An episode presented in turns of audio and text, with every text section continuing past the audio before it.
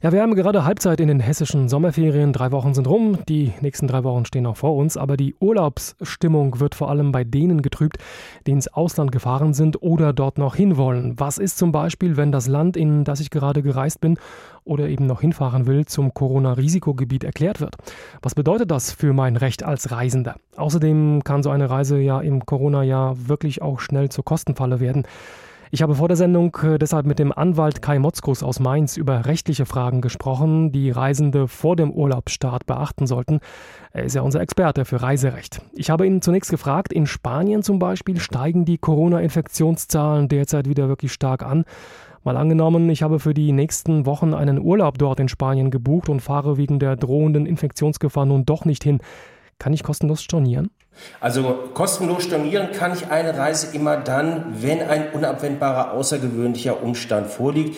Das kennen wir zum Beispiel, wenn Terrorismusgefahr herrscht, Kriege, Umweltkatastrophen, aber auch wenn eine Pandemie, also Krankheiten gegeben sind. Man muss immer gucken, diese Pandemie oder dieser außergewöhnliche Umstand muss in der Tat am Zielgebiet vorliegen und ich bin der Meinung, wenn in Spanien die Zahlen sich wieder erhöhen und die Gefahr besteht, dass ich mich infiziere, also auch eine erhöhte Ansteckungsgefahr besteht, dann kann ich kostenfrei stornieren.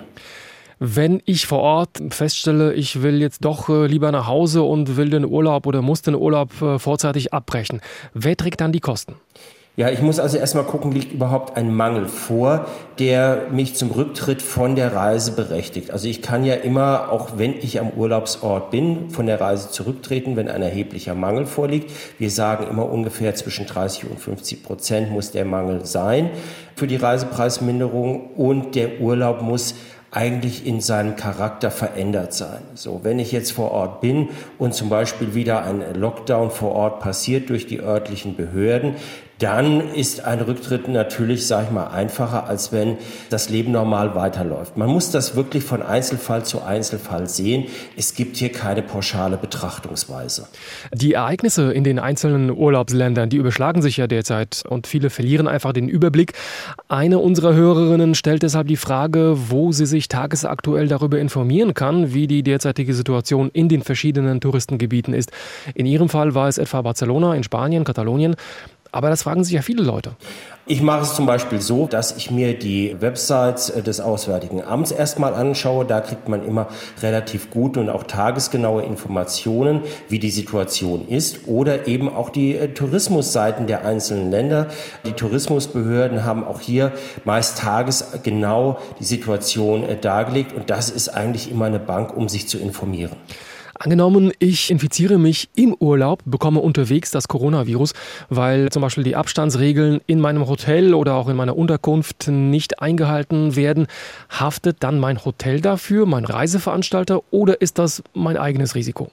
Haften heißt ja immer im Grunde ein Verschulden. Ein Mangel der Reise liegt immer dann vor, wenn die Reise nicht so geleistet wird wie gebucht. So ein Mangel tritt immer automatisch ein. Darüber hinaus kann ich nur Schadensersatz geltend machen, wenn tatsächlich ein Verschulden des Reiseveranstalters vorliegt. Wenn der Reiseveranstalter vor Ort und auch das Hotel im Grunde die Regeln einhält, ja, das heißt, die Sicherheitsvorkehrungen, Hygienevorkehrungen, dann liegt meines Erachtens kein Verschulden vor. Es kann ja immer Umstände geben, auch außerhalb des Hotels, dass ich mich infiziere. Und ich wäre hier eher der Auffassung, dass kein Verschulden des Reiseveranstalters vorliegt. Aber auch hier muss man immer von Einzelfall zu Einzelfall schauen. Es kann durchaus sein, wenn zum Beispiel Hygieneregeln nicht eingehalten werden, dass dann ein Verschulden vorliegt. Für alle Staaten außerhalb der EU und des Schengen-Raums gilt noch bis zum 31. August eine Reisewarnung durch das Auswärtige Amt. Unsere Hörerin Ursula Neef hat eine Reise außerhalb des Schengen-Raums im September dann gebucht und geplant. Sie befürchtet jetzt, dass die Reisewarnung der Behörden nachträglich verlängert wird, was ja nicht ausgeschlossen ist, und dann ihre Reise plötzlich betroffen ist. Was hat sie denn für Möglichkeiten? Hat sie denn das Recht zu stornieren? Also zunächst muss man einmal sagen, eine Reisewarnung ist das, was der Name sagt, eine Warnung. Also eine Warnung für den Reisenden. Pass auf, lieber Reisender, wenn du in dieses Zielgebiet fährst, kann es durchaus Gefahren für Leib und Leben geben. Das ist kein Reiseverbot. Also wir kennen das ja, dass auch jetzt zum Beispiel einige Unbelehrbare in die Türkei fliegen, weil sie sagen, naja, ich würde gerne einfach mal an den Strand. Ja, so das geht. Also ich kann reisen. Unter Umständen kann ich allerdings äh, kostenfrei stornieren, wenn dann vor Ort zum Beispiel erhöhte Zahlen von Corona-Infektionen vorliegen. Oder ich kann auch zurücktreten, wenn der Reiseveranstalter den Urlaub gar nicht so durchführen kann, wie ich ihn gebucht habe. Es gibt in der Tat in der Juristerei Stimmen, die sagen, wenn eine Reisewarnung vorliegt, kann ich immer kostenfrei stornieren. Ich würde diese Auffassung mit Vorsicht genießen, weil ich vertrete das so nicht. Nun ist es ja beschlossene Sache, dass sich Rückkehrer aus Risikogebieten zumindest testen lassen müssen. Das hat äh, Bundesgesundheitsminister Jens Spahn angeordnet. Wie sehen Sie das als Jurist mit der Pflicht zu testen? Ja, sowas muss man immer erstmal mit Vorsicht betrachten und man muss sich genau anschauen, welche Rechtsgrundlage hat das Ganze. Ist das durch das Seuchen- oder Infektionsschutzgesetz hier äh, geregelt? Ist das eigentlich eine Norm, mit der man das begründen kann?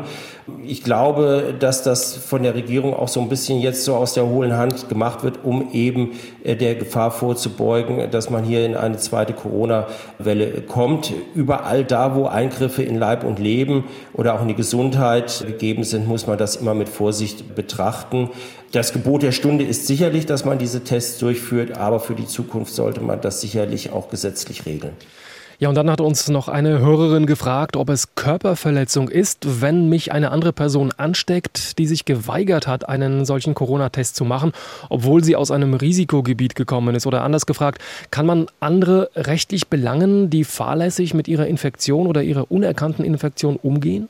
Also ich bin jetzt kein ausgewiesener Strafrechtler, aber wir kennen das aus anderen Fällen aus den 80er, 90er Jahren bei AIDS-Infektionen. Das ist jetzt nicht vergleichbar, wo teilweise Gerichte durchaus geurteilt geurteilt haben, wenn ich bewusst und gewollt jemanden infiziere, das kann Körperverletzung durchaus sein. Wenn jetzt jemand unbewusst durch die Welt läuft, ohne zu wissen, dass er infiziert ist, da würde ich doch starke Zweifel haben, dass er hierfür belangt werden kann. Fragen und Antworten zum Thema Corona-Tests und Reisetätigkeiten. Ich habe dazu mit unserem Reiserechtsexperten, dem Rechtsanwalt Kai Motzkus, gesprochen. Und das war und ist unser Thema, das Thema bei HR Info am heutigen Dienstag. Und wir haben es genannt, Testen oder Quarantäne, Reisen als Risiko.